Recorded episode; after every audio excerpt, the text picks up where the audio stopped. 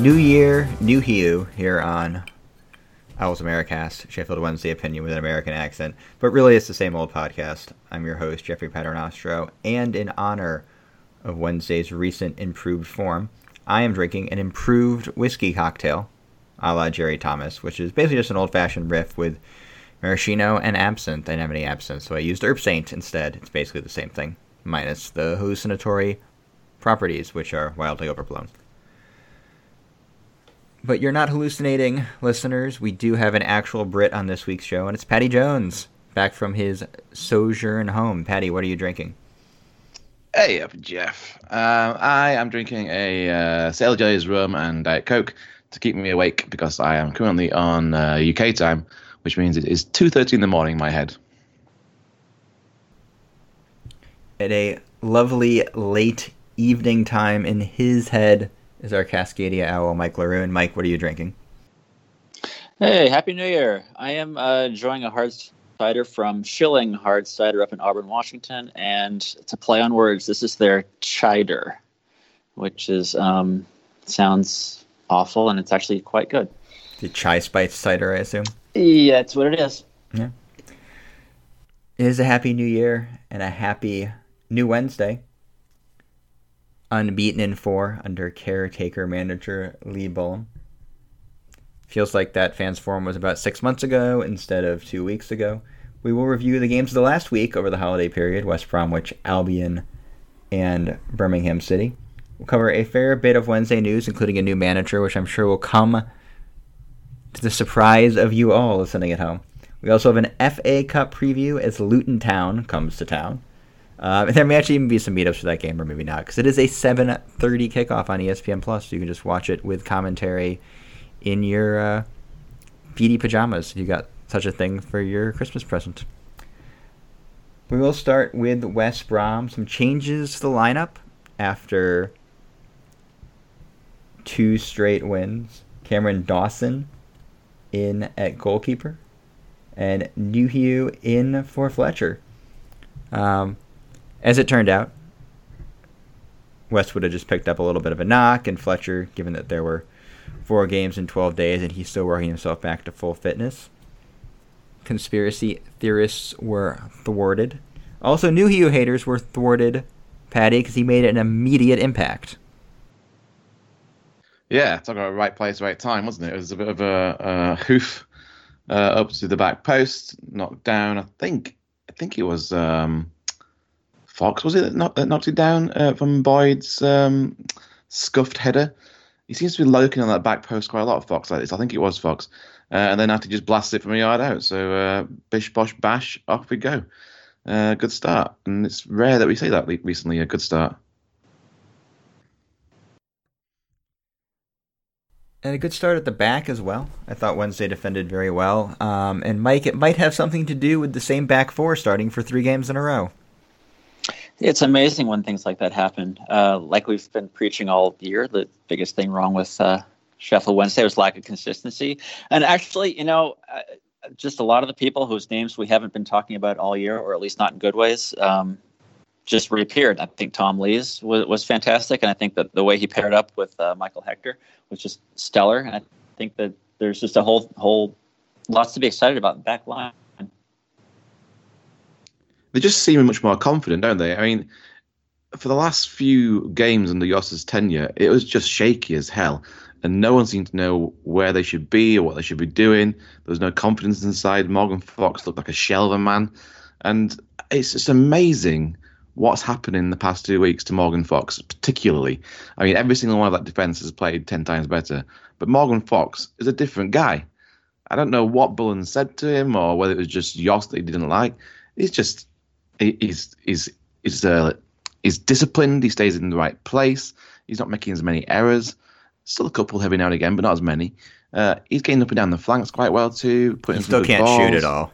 He still can't shoot at all.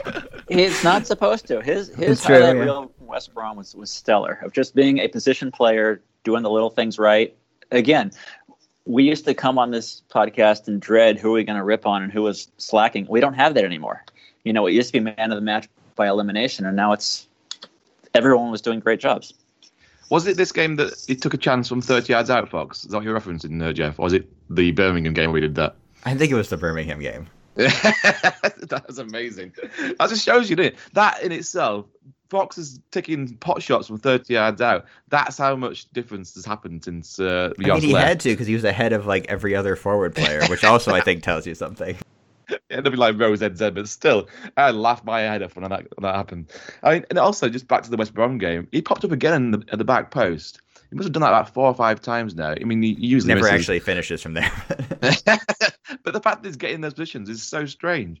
That doesn't happen usually. So uh, I think he's only, I think he's getting closer and closer to um, to getting that goal. Um, I think he actually got pretty close. He was unlucky in the West Brom game. It was a good save by the keeper, um, but he just keeps popping up there all the time. So it's clearly a tactic they're trying to exploit. So uh, hopefully, uh, no one marking Morgan Fox because it's Morgan Fox. I mean, I could put together a montage of the last fifty-two episodes of this show of just us slagging off Morgan Fox every week.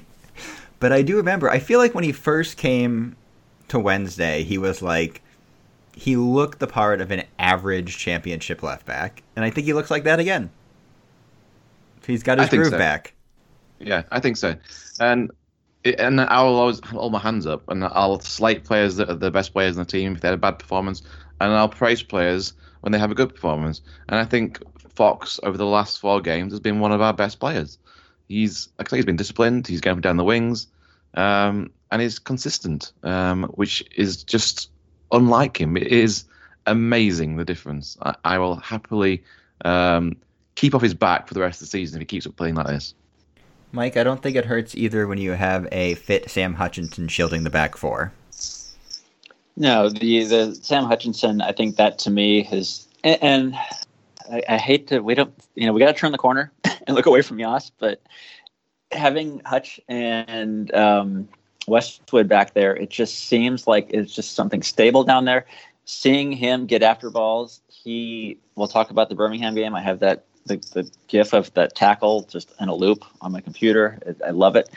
And yeah, it's just so, it, it is night and day. Um, it, it's fantastic. I used to dread when Wednesday was up one nothing, and now it's like, oh, okay, this is good. Let's see what happens. Of course, we say this in a week when they conceded goals from one nothing in both games, but that's well, you know what? That's fine. They, they were acceptable. So, and let's let's not let's not knock who they were playing. This is good competition they're playing. No, it is. It was it was a tough. At the beginning of, of December, I looked at beginning of December. I looked at this schedule, and I was like, yeesh, this this could be bad. And everything came up Wednesday, even through the second half. An incredibly great save by Dawson uh, on a like a looping header that I thought for all the world was going in. And for the second straight game, Wednesday go up a man after a, another red card. Paddy, did you see what happened? Because I certainly did not. Um, it was very innocuous. Uh, Matías makes the most of it as usual. Um, is off the ball. Rodriguez just seemed to. Um, run out. into yeah, it's a very very slight kick out. Um, it was very unlucky, I think, to even be caught uh, if it was intentional. Um, but he does that all the time. It is. He's a bit of a red card magnet, isn't he? And uh, he draws these fouls, he gets free kicks, and he's uh, got two men sent off in the past week. So fair, well, not fair play, cheating, I suppose, isn't it? Well, I mean, you can say it's cheating, but the you know the. Ref went right over and consulted with the line judge, and the red card came out. So obviously he saw something. Yeah, I, I mean, sure, if Matías gets straight up off that foul, then it's nothing's ever said of it. That he rolls around on the floor for ten minutes, yeah, makes it a red card, which is fine. Although Wednesday spent the next half hour not exactly playing like they were up a man, Mike. No, it uh, it turned out to be a lot more intense than it needed to be, and um, it's one of those things I don't necessarily keep an eye on possession on my computer uh, during the game, but it just seemed like the ball was at the wrong end of the field for, for most of the time. Um, I mean, there were a few a few spots that were good, but um, even then, I think um, I think Matías and Fox both had you know decent shots that were put away by their, their goalkeeper. But all in all, yeah, it seemed like a like the West Brom stepped up a lot more than. Uh, Needed to be. And of course, at the death, we can't have nice things or three on the bounce, Paddy, as shock of shocks, Chris Brunt pops up with a ninety, I don't even know what the point this is, a ninety-eighth minute equalizer. It was supposed to be six minutes. It was like ten.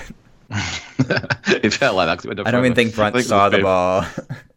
Um, it, yeah, it was a weird one because I think uh, David Jones is at the back post and he just kind of like uh, pokes his foot through Jones's leg and he just goes into the bottom corner. Uh, first of all, I'm all for his renaissance of um, bringing these old players back, but I think David Jones is taking it a bit too far.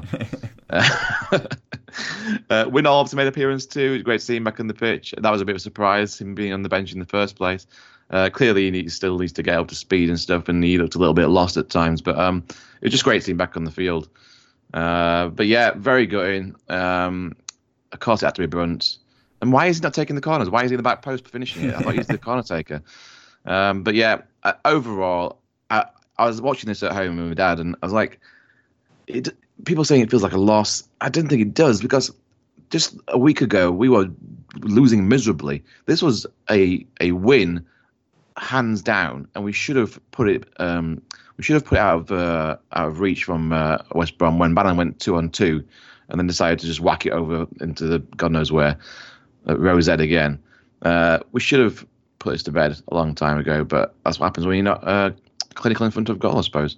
Uh overall, one all in front, uh, with West Brom, who are third in the league. They didn't look like they were third in the league. They looked very average to me, um but I think that's a great result, one all, uh, and it should have been a win. So, heads still held high.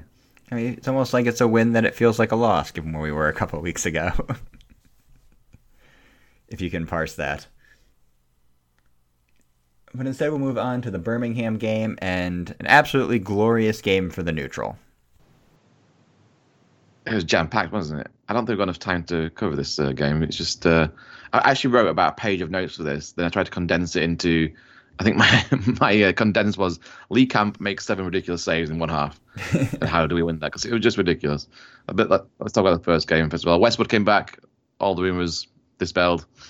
Um, back in that teal and, kit that is not very flattering on him. Is it flattering on anybody? I think even Cameron Dawson's ginger hair. Yeah, because Dawson's, Dawson's like lighter, you know, fairer skin hair. It's not as bad, I think. On the topic of teal, can we can we discuss the the uh, before we get into the game the, the eye follow experience for the first few minutes? Was that teal or was it bright blue? Well, it's weird because I logged in early, um, again before seven o'clock in the morning out here, and I thought I had the wrong feed because the seats looked like they were orange, and then the uh, the message boards on the side looked like they were red. And I was like, oh, I must have the wrong feed. They must have messed something up. And then I read the feed, and it said Owls in Luton Town, get your tickets now. And I was like, well, okay. Uh, and then I didn't think much of it. And then the players came out, and people, so they started showing people, and the it's people the were literally blue. Yeah, the Blue Man Group was making their appearance. It actually looked like vintage, like if you were to take, like, you know, black and white newspaper and then color uniforms on people. And I thought, oh, this is odd. You know, I see these uh, sharp, what was the Birmingham uniform? They looked like they were bright blue, like neon blue. And then they panned over to the Wednesday team, and they were, it wasn't even close. It was red and white stripes. And yeah, it was, like, it was huh. Absolutely should be getting a refund from iFollow for that. Let me just see that. Wow. My and eyes started bleeding. I will say I missed it because I rolled out of bed at like uh, five minutes into the match. And it put wasn't it up even on my like, phone. It wasn't even like a shade of maroon. It was red and white stripes. I was like, that looks so intentional. Um, Just bizarre. And then by the time people started complaining on Twitter, it was it was fixed. But yeah, good Very experience. Weird. Very weird. I don't ever want to see red and white stripes ever again. Wow. We did get another fast start from Wednesday. It took a little while to get the first goal. And we haven't talked about him too much this week so far, but I think over the last four games, like we already knew he was an imperious force for the defense, but Michael Hector has been incredibly good, Paddy. Just, uh, yeah, I mean, he was good under Yoss, so I'm not going to say it's night and day, but he has improved upon those performances uh, during Yoss's era too. Uh, him and Lees now seem to have got that centre-half pairing locked down, and uh, he's making Lees look good as well, um, thankfully. So, for me, it's not just about what he does in defence, it's what he's doing for us going forward too. So, he can distribute the ball. He's got a Hollywood than, ball in him. He's got, he's got a Bannon Hollywood ball in him. And he, he's been told to do it. It was it always baffled me under Yoss how it was Lees that was made to go forward and do these like club foot passes that went to the opposition when Hector's got a great uh, ball on him. and Hector was usually the one staying back. So seem to have switched that around now. Hector's the one marauding forward, doing either simple passes or doing a Hollywood ball, but also getting into the mix of things in the box. And early on he did that too, and he just kind of like, he was just unlucky, kind of fell on his knee or his lap, and he just kind of dribbled wide. Did it a couple of times early on. It was just good to see him in the box, causing problems. Uh, I think he could be a goal scorer as well this season for us. I got some uh, some flack in the WhatsApp group for comparing him to to Nigel Pearson, but I feel he's got that kind of like, he's not the same header of the ball, obviously, but he's got that kind of like imperiousness. He's like big, but also athletic and tough to deal with. He just needs shorter shorts, really, at this point. With the full Nigel Pearson experience. Pearson's a bit thicker too, yeah. Wasn't he? He was a bit of a muscly guy.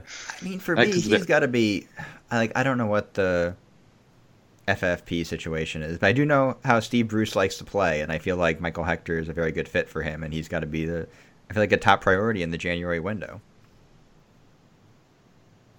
Yeah, how much is he worth, though? That's the problem, isn't it? I, mean, I feel he's like not he's not getting he's a game increased. At Chelsea. He's had so many loans in his career. You'd think he'd want to settle down.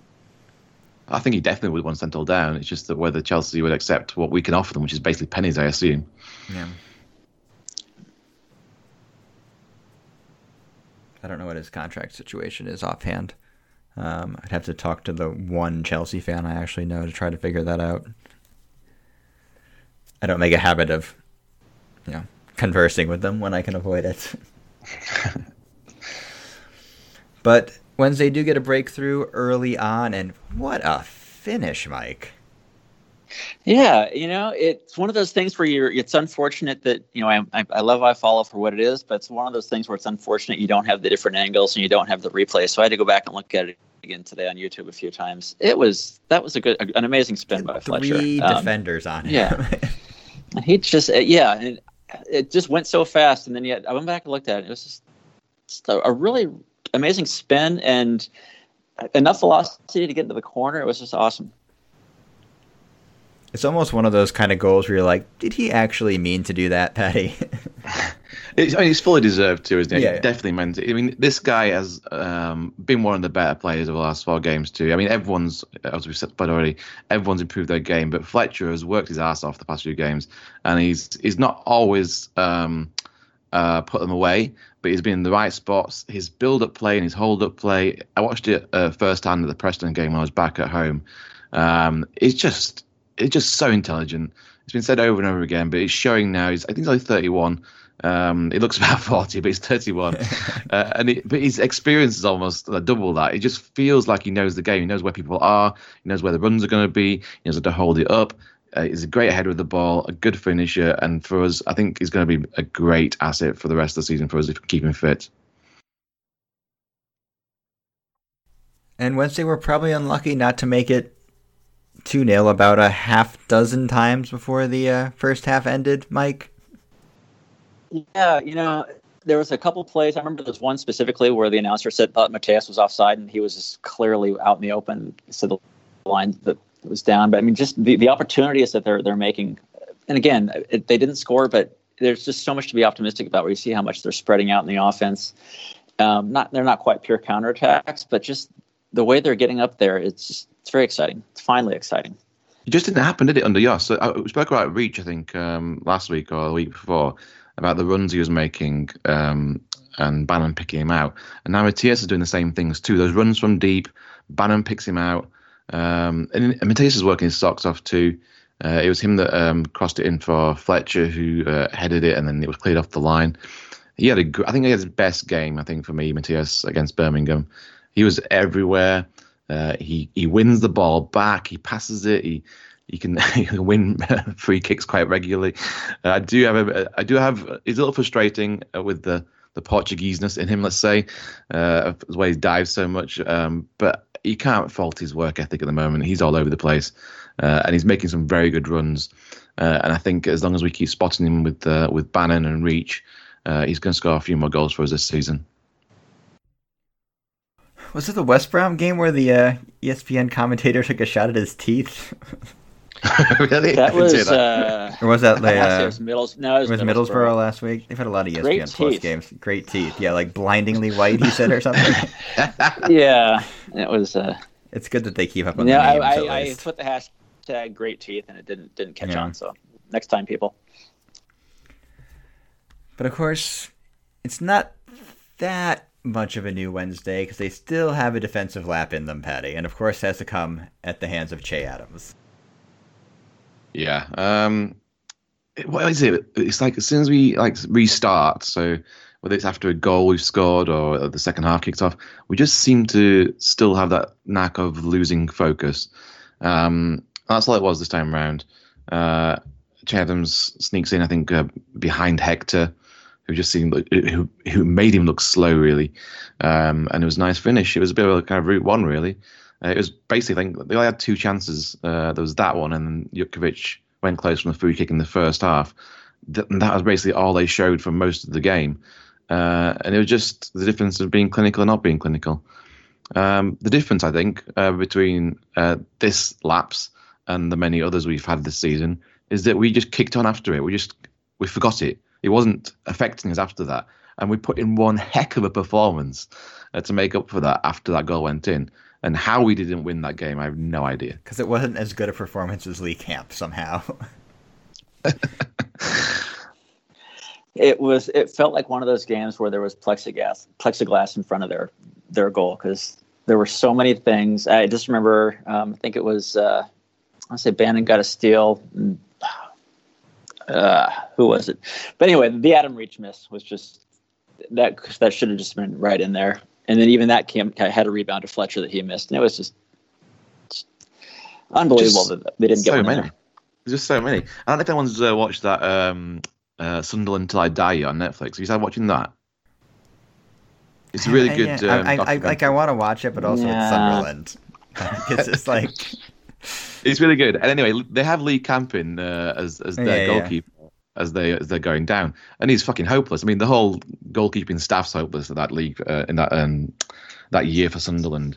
I, I I just been watching that fresh in my mind, having Camp like concede goal after goal after goal uh, for Sunderland, and then him playing in real life against us and having the, the game of his life. Just kind of sums up my week really, because I've been watching so much of the Sunderland documentary that I was like, oh yeah, that Lee Camp, that Lee Camp that was crap about last year. And now he's amazing. He made about seven saves in that one half. Uh, and I think the best one, and this is obviously up for debate because there's quite a few, but the best one was when there was that mad scramble. And it's Matías, I think, that gets the shot away in the end from about yeah. five yards out. And he's going in the top corner. And there's about five people between him and the, the keeper. And he somehow managed to claw it out of the top corner and get it away from the goal. It, it's just, honestly, I have no idea how, how he did it. Wednesday have a chance of her smash and grab at the end. Nuhiu gets denied after a nice bit of uh, control and hold up. And then I really, for the life of me, Mike, thought Adam Reach was putting that in the bottom corner. That was... As that would have Evan, been... based on the photo he posted on Twitter. that that would have been the exclamation point of the game, of the year, of the Bullen era. But that just wasn't meant to be.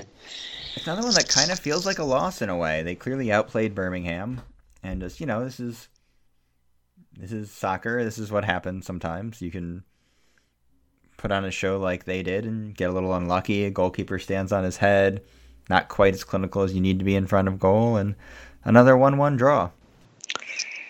But again, this is again it was a quality game against good competition, so I can't complain too much. And maybe I'm just being too much in the hindsight of the last four games. Have just been really. So my, my, my counter-argument to that is, and I'm not particularly complaining about yeah.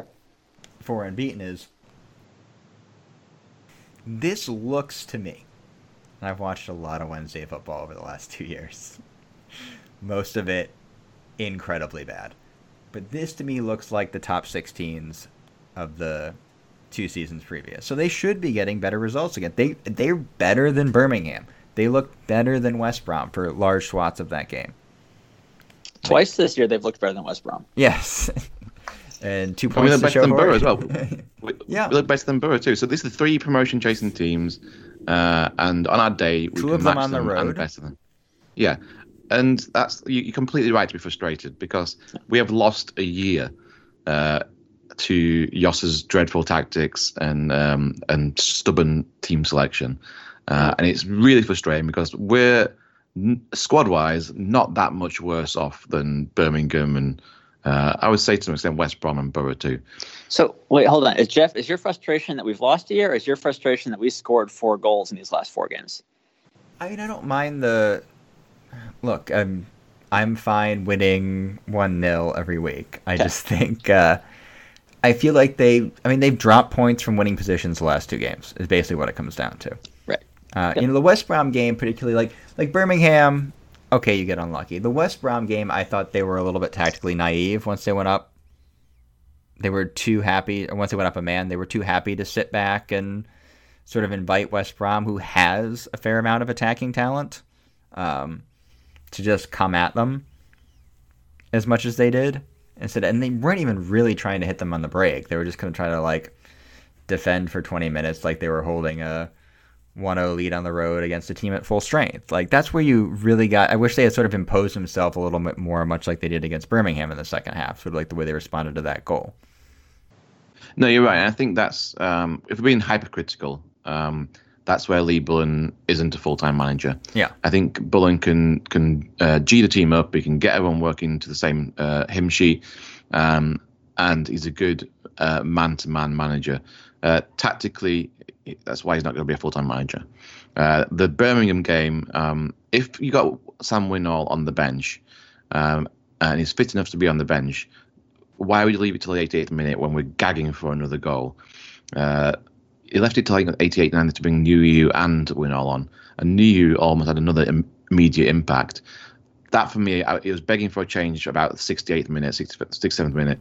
Yeah, um, it seems like he couldn't really decide if he wanted to go for it like full bore and risk letting in a second goal.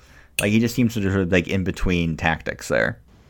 Yeah. And I mean, in some respects, he's probably thinking, actually, this is working. He's just, we've been lucky at the moment. Camp's making yeah. some ridiculous saves. Yeah, yeah. Yeah, so I understand this point of view, but I just thought someone that's got the clinical prowess of, of Whinall on the bench, uh, unless he didn't think he was fit enough. And that's in that case, then why is he on the bench in the first place? I think uh, they're just at this point between... Uh, just a spate of injuries, you know, most recently, of course, Zhao. They're just short on attacking talent in general. Yeah. Yeah. So it's like, I, it's I, like I literally, like... it's like Whinall or it's like Fraser Preston. Yeah. I feel like he could have made a change much sooner in that game, um, regardless of who was on. You just, I just feel like there was, that game was there to be won. Uh, Birmingham were at, uh, or all over the place in the end in, in defence. And it was only the goalkeeper that saved the day for them. But that's been hypercritical overall. It is, yeah. I mean, you can't, like, if Good you promise. had told me they'd get eight from these four games going into the holiday period, I would have signed up for it. In blood, no questions asked.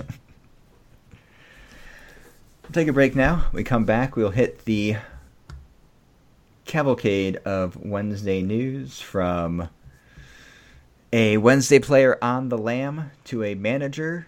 A new manager, also possibly on the lam, or at least on the beach somewhere.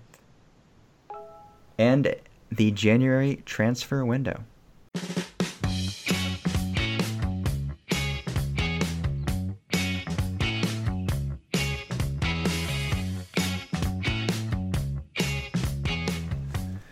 Now it's time for this week's edition of Wednesday News, and we'll start in uh, in criminal court, where Fernando Forestieri did not show up for his court session.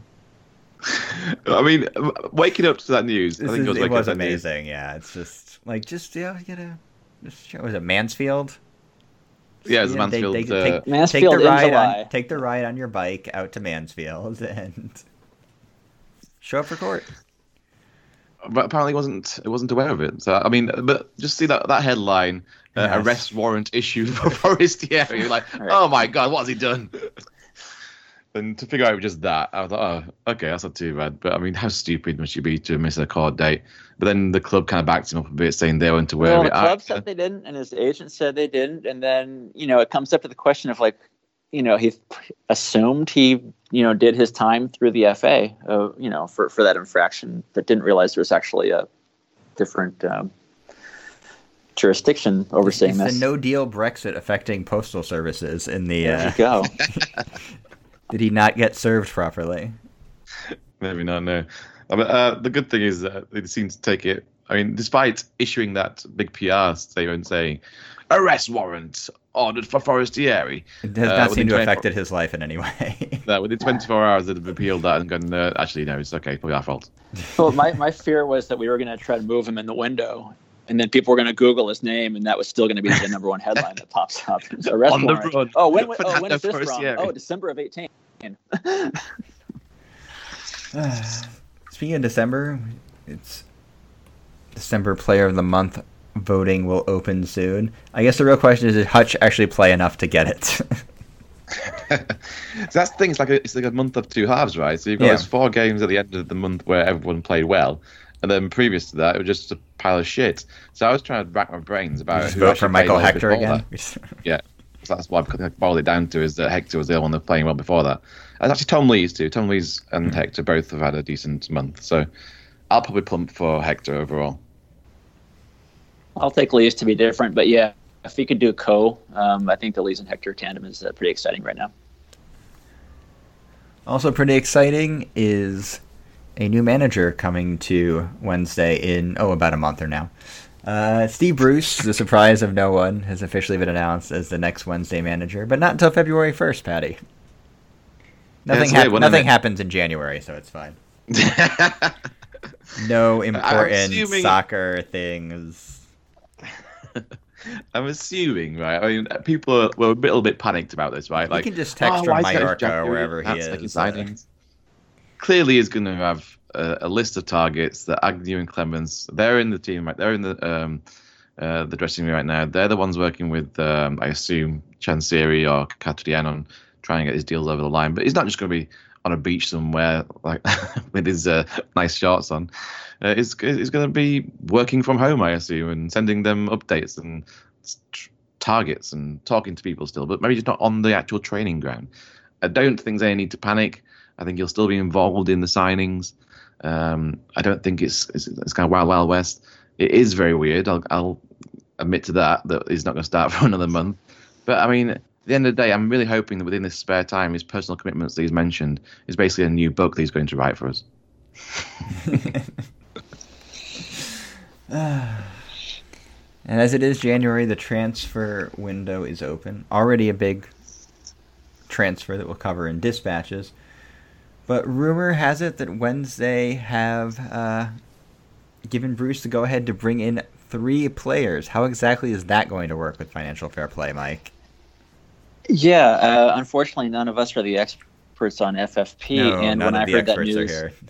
Yeah, when I heard that news, I thought something may have been lost in translation, um, where maybe we were losing three players. But, uh, yeah, I am not sure where, where they're coming up with these three players. Um, you know, the, the number that he uh, that Chancery cited at the fan forum was, what he said, eight figures were in trouble.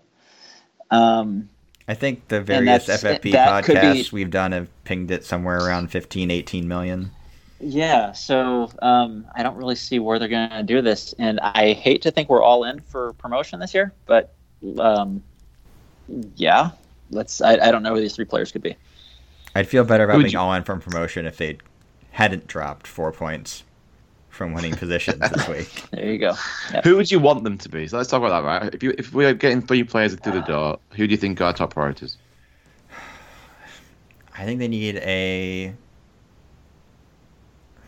Either a attacking midfielder or striker.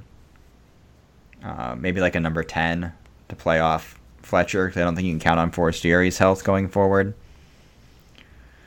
Uh, two fullbacks past that. I know we've heaped some praise on the on the back four, but I think if you're serious about promotion, you need to improve at left back and right back. Yeah. This question would have been easier. Again, four games ago, this question would have been much more fun to, to discuss. But now it's like, uh, yeah, again, I think Forestieri is kind of that, that big question mark is, you know, do we need a true striker up there? Um, and is there one that is available to us, you know, for who knows how much we can afford right now? Yeah, and like the, the cost in January for like a proven championship striker always gets kind of ludicrous, as we saw with Gary Medine last year. Yeah. Like they're almost better off shipping out like, you know, Zhao, if he was healthy or something like that, um, could make a huge dent. You could get, you know, entirely possible some team, I'm not suggesting this would actually happen, but you could see some team paying eight figures for Zhao. That needs, yeah. Like, it's, it's not like it's impossible. Sure. Based on like the, the striker prices have been over the last year. He signed a new contract, didn't he, yesterday? Yeah. He's uh, till twenty twenty-one. So clearly they're either hoping to cash him in eventually or see him as a, a future hope. For me, I think um, we need to get two new fullbacks in. Um, as good as Fox and, well, I'll stretch to Palmer. As good as Fox and Palmer have, have kind of in the past few, a few days, we're not going to go anywhere with them uh, long term. So get a, a decent left back and right back in. Uh, I would go for a winger, actually, rather than an attacking midfielder. I think we need to. Bruce likes to play pacey wingers. I think he'll try and get one of those uh, over the we line. We have zero of those. So. Yeah, and I don't think, again, Matías and Boyd might be playing out the skins uh, last couple of games, but again, long term, they're not good enough. So I'd like to get a, a quality winger into that can put a cross in the box.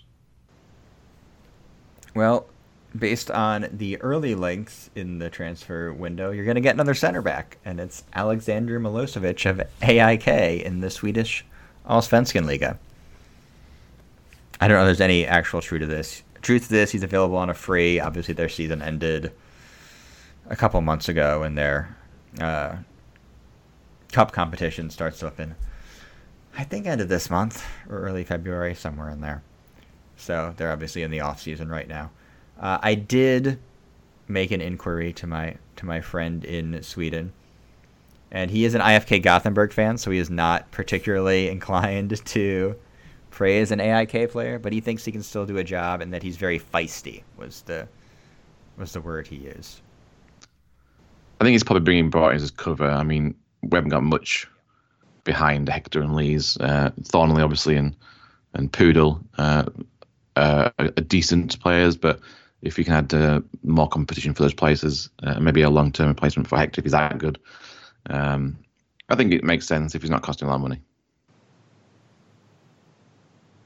Yes, he is at the since if he is available on a free transfer, which I am led to believe, that's the exact right price for uh,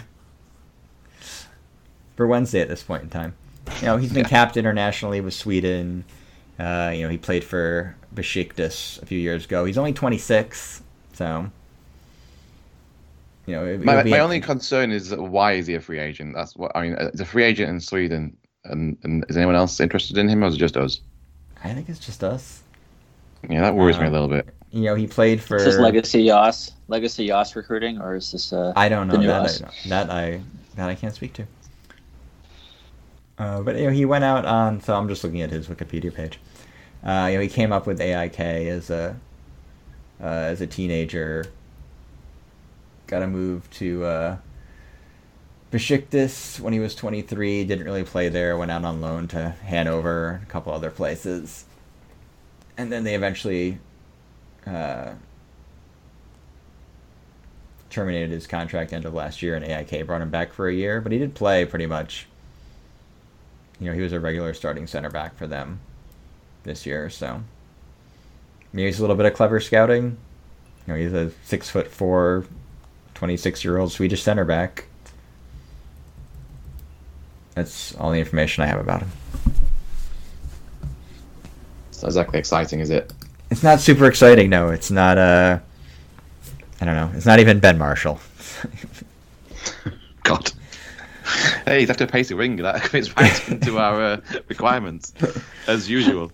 Speaking of pacey wingers, we'll head to dispatches from American soccer, uh, and American wunderkind Christian Pulisic is on the move from Borussia Dortmund to Chelsea for seventy-three million bucks, though only enough. To Uh, only on paper as he's been loaned back to Dortmund for the rest of the season.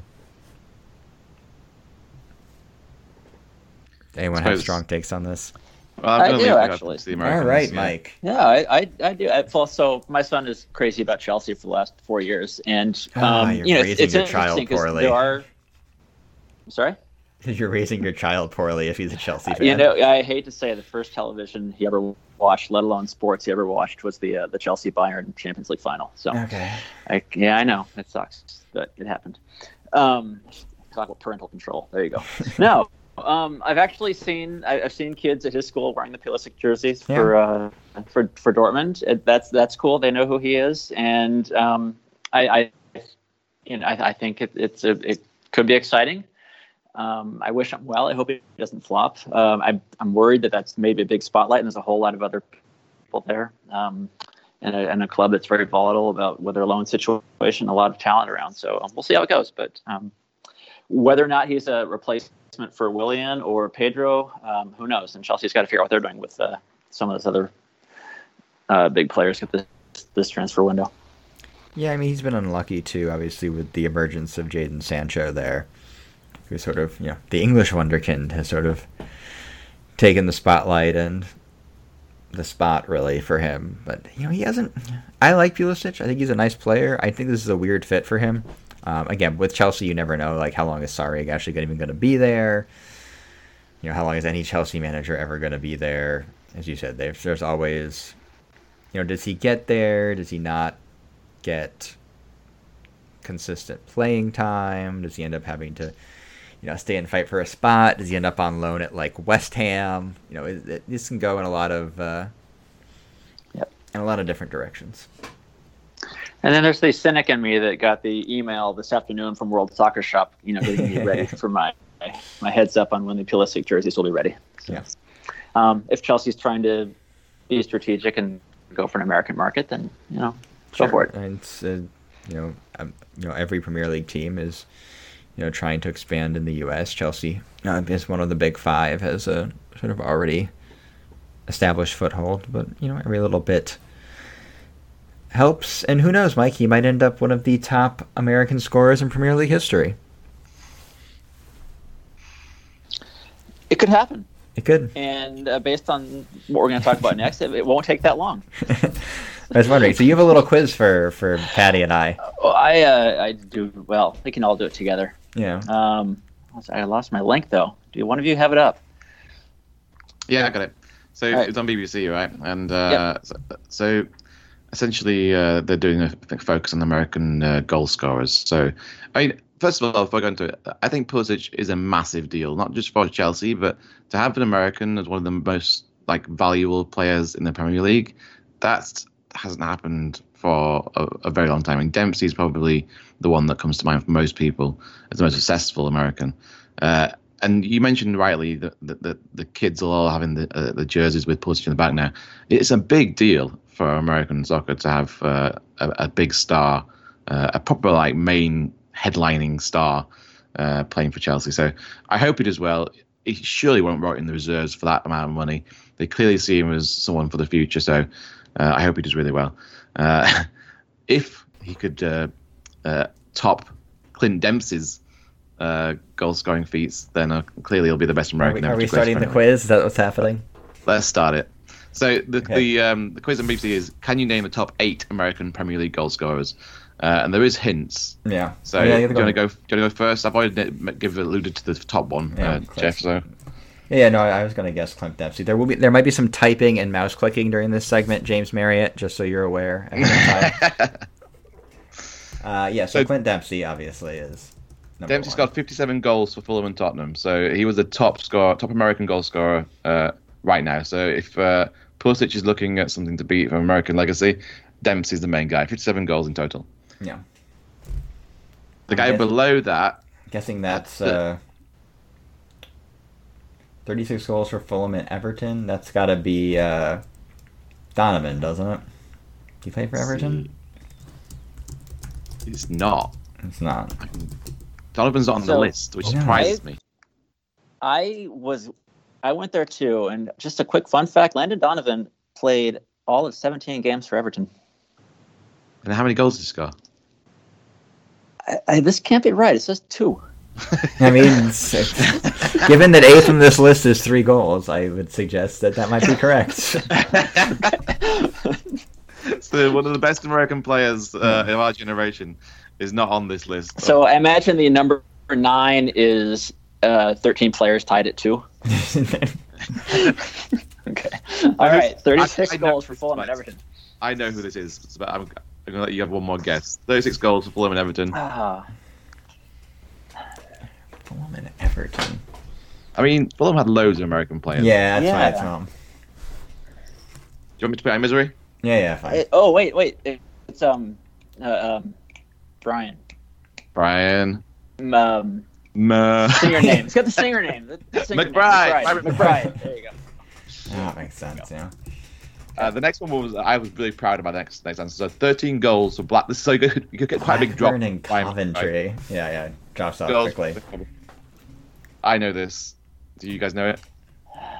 Well, it's got to be like a. It's got to be like a ninety-four World I, Cup guy, right? So, yeah, no idea. Uh, who would have played? He's a classic nineties uh, footballer. Yeah, it's got a. Oh, what's fucking his name? Yeah, I, it's not coming to me, unfortunately. That do you know this, um, uh, Mike? Uh, I saw this earlier today, so yeah. Now this has gone back to me. Roy Wegerle. Oh, Jesus. Regular, yeah. Legend. the the other one, other one I got, by the way, so I'm running out of time on my quiz. The other, yeah. other one I got was uh, Claudio Reyna, uh, and he uh, scored seven goals for Sunderland and Man City. So there's two two more players between Roy Wegerle and Claudio Reyna who scored eight goals, um, one for Fulham and one for Everton, and I have no idea. Well, if I hit short... Oh, so okay, I hit show answers. Uh, no, just, it's yeah, Car- Carlos Bocanegra and Joe Max Moore. And go ahead, if you're playing along at home, go ahead and push pause on your uh, yeah. device. Yeah, no one's playing along at home. Like... God, there's another... So yeah, I would not I've not guessed the other four uh, in a million years. Preki with but... four goals for Everton and DeMarcus Beasley with three goals for Manchester City. I'm shocked that Josie Altidore is not on here. Yeah, I mean, how, how many goals has he got for Sunderland? Maybe one, two. Well, I figure one of seven goals for Sunderland and Man City. I'm like, Josie Altidore didn't play for Man City, did he? Was like, did he like come through and like the reserve? Like, you get like, I don't know. No, my, my, I was doing this with my son, and he was convinced he was misspelling Donovan, oh. and I was like, no, so, it just uh, didn't show up. For the record, so. Josie Altidore, forty-two Premier League appearances for Sunderland, one goal. uh. Absolutely useless. I can't sound like that. Three and fifty-two in all competitions. Uh, that's amazing. All right. I would have thought, um, I guess Harkes was technically there, you know, before the Premier League. So he. Uh... Well, I'm I'm I'm wondering if he scored, you know, goals for Wednesday in, in non-Premier League games. Um, it's got to so, be. Yeah, it. He only has two Premier League goals. Um, okay. In that ninety-two ninety-three. So season. He's number nine on the list. There we go. Yeah.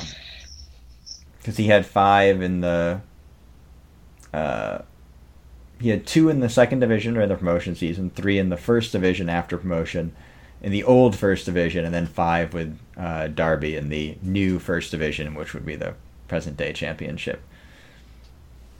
But only uh, right. uh, so you never, two you actual Premier League goals. Yeah. Okay.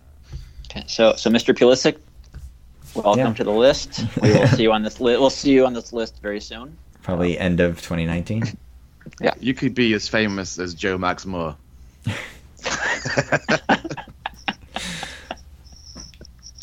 Or as famous as Luton Town, who Wednesday welcomed to Hillsborough in the third round of the F A Cup and a seven thirty a.m. kickoff bright and early on E S P N plus. We do... That's like old school, Patty. That used to be the only games we could get together and see. We will not be yeah, getting really, together and seeing this. We're really spoiled now, aren't we? I mean, seven thirty, we're like, oh, let's just all club together and get down there and watch it at seven thirty, have a beer and stuff. Now it's like, nah, not happening. We can get to see him every single week. So uh, for me, I'm going to watch this in bed with a cup of tea, um, unless I wake up on English time at four in the morning like I've done the past two days, uh, in which case I might drive down and, and uh, keep Jack company at Football Factory. Um, but the good news is that for most um, football fans is that every single F A Cup game is on E S P N Plus this weekend. So it's going to be a really good weekend if you just like watching F A Cup football. Um, so if you haven't got a subscription, get the free trial and uh, try, try it out. For us specifically, um, I think it's a it's a tough game, and it was certainly one I wasn't uh, looking forward to a few weeks ago. Because uh, Luton are second in League One and uh, looking like nailed-on bets to go up to the Championship next year, which would be a fantastic achievement for them. They're a small club, uh, small ground, old old school ground. You have to get to the uh, stand through like uh, terraced housing. Uh, it's, it's a really knackered old stadium, but it's got a lot of history. Um, other than the airport, there's not much going on in Luton, so... Uh, there's, there's a small bunch of uh, passionate fans there, and I'm, I'm sure a few will come up for the for the trip too. My and, question to you guys is, sorry, go on. And the largest one-day carnival in Europe. The other thing that happens there. Just off the top of your head, that, Jeff. You know yeah. That? yeah. I did. I did some research. I know James is still in, still legitimately on England time for a few more days. So. So my question was for you guys: is who should we play? Do we stick with the winning team, or do we bring back the kids? I I am in no hurry to make this a priority for the season. So. Um, Yeah, the they're also coming off mind, four games I, in twelve days too.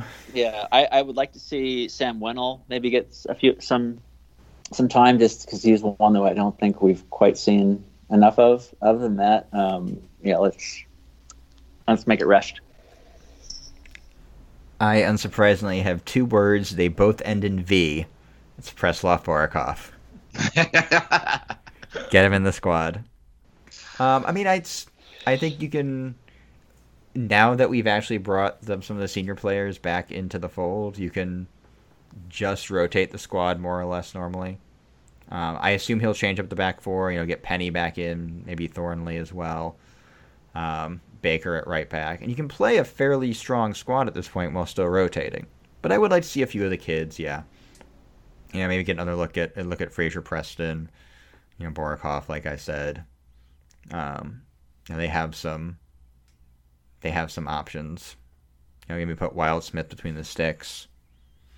Uh, you know, I think they can. Again, I, I agree with Mike. I don't think it should be a priority, but I, you know, I think they can put together a, a very competent team that will potentially push them on to the next round. And you know, there's always a potential uh, glory tie lurking. So I think that's at least in an otherwise probably lost season worth uh, hunting around for. I think it's worthwhile mixing it up, but uh, I wouldn't go wholesale with the kids. Uh, I think there's uh, a lot to be said for keeping momentum going.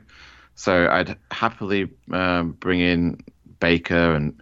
Is Penny fit? What happened to Matt Penny, by the way? Is he injured? That's a very good question. It just seems to have dropped off the face of the earth. Yeah. I mean, even, even before Bullen came in, like towards the end of Joss's tenure, he wasn't really starting over Fox, so... Yeah, I'd give uh, Penny a run out if he's fit. Um... I maybe would, if Winnell's fit, maybe give him a half. Um, I don't think we'll see Borakov, although I, I think we, I'd like to see Borakov.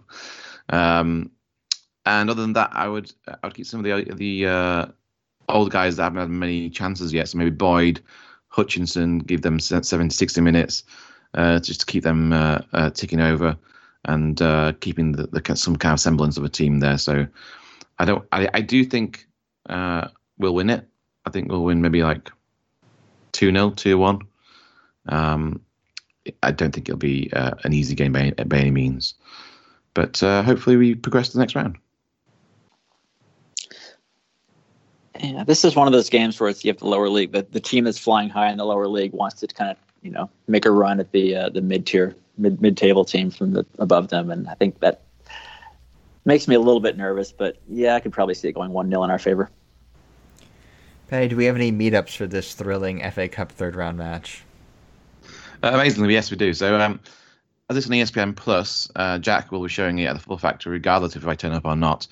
Uh, I, I'll, I'll make a, I'll make a, a bet. If people get in touch with me over the next few days and they say they're going to go to the bar to watch Luton Town in the third round of the F A Cup, I will make every effort I can to go and join you there. Uh, but as it stands... He's not um, promising he'll actually show up. He's just saying he'll make every effort. All right. If one person gets a hold of me and so says they're going to come down, I'll make every effort to go down there. If two people get a hold of me and so says they're going to come down, I will definitely show up. Um, but yeah, it's a pain in the ass. Uh, but it will be on the Football Factory in New York. So if you're in town on holiday or if you uh, live in the area and you fancy getting up for a beer at seven thirty in the morning, it will be at Football Factory.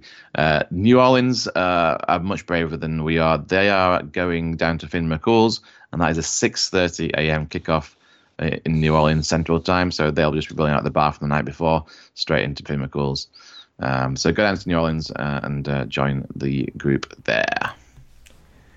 It's been episode fifty-two of the Owls AmeriCast, Sheffield Wednesday opinion with an American accent. You can find us on the internet at owls americas dot com. Email the show at owls americas at gmail dot com. Find and follow us on Twitter at owls americas. Our podcast intro and bumpers are by fellow Wednesdayites Reverend and the Makers. The podcast is on iTunes, SoundCloud, Stitcher, Google Play, Podbeam, and probably anywhere else you choose to download podcasts. There's no wrong way to listen to the show. Just do what feels right. Wherever you choose to consume the Owls AmeriCast, we ask you rate and review the show. That helps more Wednesdayites find our ramblings.